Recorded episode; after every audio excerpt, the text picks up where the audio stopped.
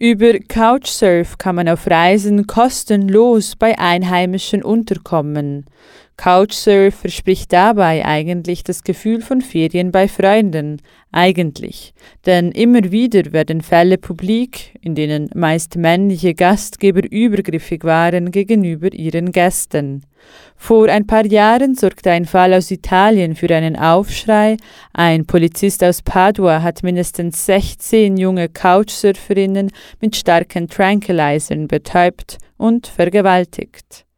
Für Frauen und queere Menschen ist das Reisen mit Couchsurfing also alles andere als sicher.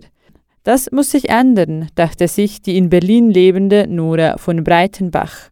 Kurzerhand hat sie eine Alternative zu Couchsurf gegründet mit dem Namen Couch, spezifisch für Frauen und queere Menschen. Ich habe Nora von Breitenbach gefragt, wie sie auf die Idee einer feministischen und queeren Alternative zu Couchsurf gekommen sei.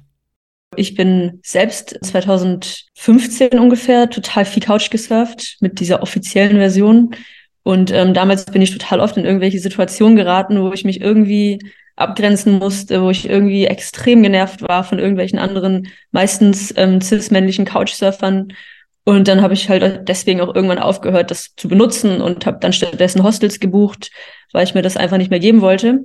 Und dann halt, wie gesagt, von einem Jahr oder so saß ich mit meiner Freundin Josi auf der Couch und ähm, genau, und dann haben wir auf einmal über die alten Zeiten geredet, Couchsurfing und so und halt auch darüber, wie scheiße es geworden ist, aber wie cool es auch sein könnte, wenn es eben dieses Problem nicht gäbe, dass halt Menschen immer wieder diese Plattform missbrauchen eigentlich um dann verletzlicheren Gruppen quasi irgendwie zu nahe zu treten. Und das ist eigentlich total schlimm, aber vor allem könnte es so cool sein. Und dann habe ich auf einmal gedacht, so warum, warum versuche ich nicht einfach, das irgendwie mal auf die Beine zu stellen? Und da sind wir jetzt, genau.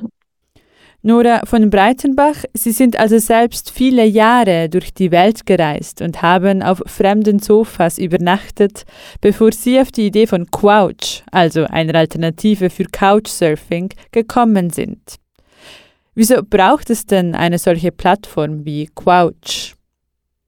Viele Menschen, die gerne reisen, würden total gerne mit Einheimischen in fremden Städten übernachten oder die kennenlernen halt auch, weil es viel, viel, viel schwieriger ist, wenn man zum Beispiel niemanden kennt und in einem Hostel oder sowas lebt, auch mit der zum Beispiel queeren Kultur oder sowas in Kontakt zu treten.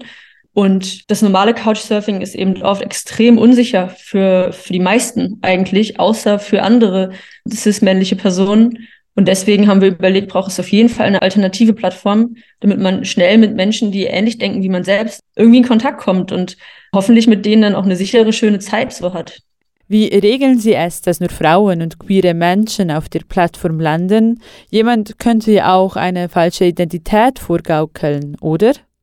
Genau, das ist auf jeden Fall eine Frage, die wir die ganze Zeit gestellt bekommen und die ja auch im Grunde der Kern halt von unserer Plattform ist, ähm, weil sonst könnte man sich ja eben auch genauso gut auf der anderen Couchsurfing-Plattform tummeln. So, genau. Und wir machen das über Einladungscodes. Jeder Mensch, der sich auf unserer Plattform registriert, der hat einen eigenen Code, den er dann wiederum Freunden geben kann. Und wir haben halt die Hoffnung, dass diese Personen auch irgendwie verantwortungsvoll mit diesem Code umgehen und quasi wie so eine Kultur etablieren. Also quasi, dass wir eher so Freunde von Freunden halt eben auf unserer Plattform sind.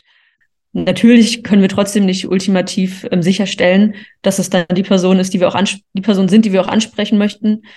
Aber ja, also das ist auf jeden Fall, glaube ich, ähm, das Beste, was wir im Augenblick tun können.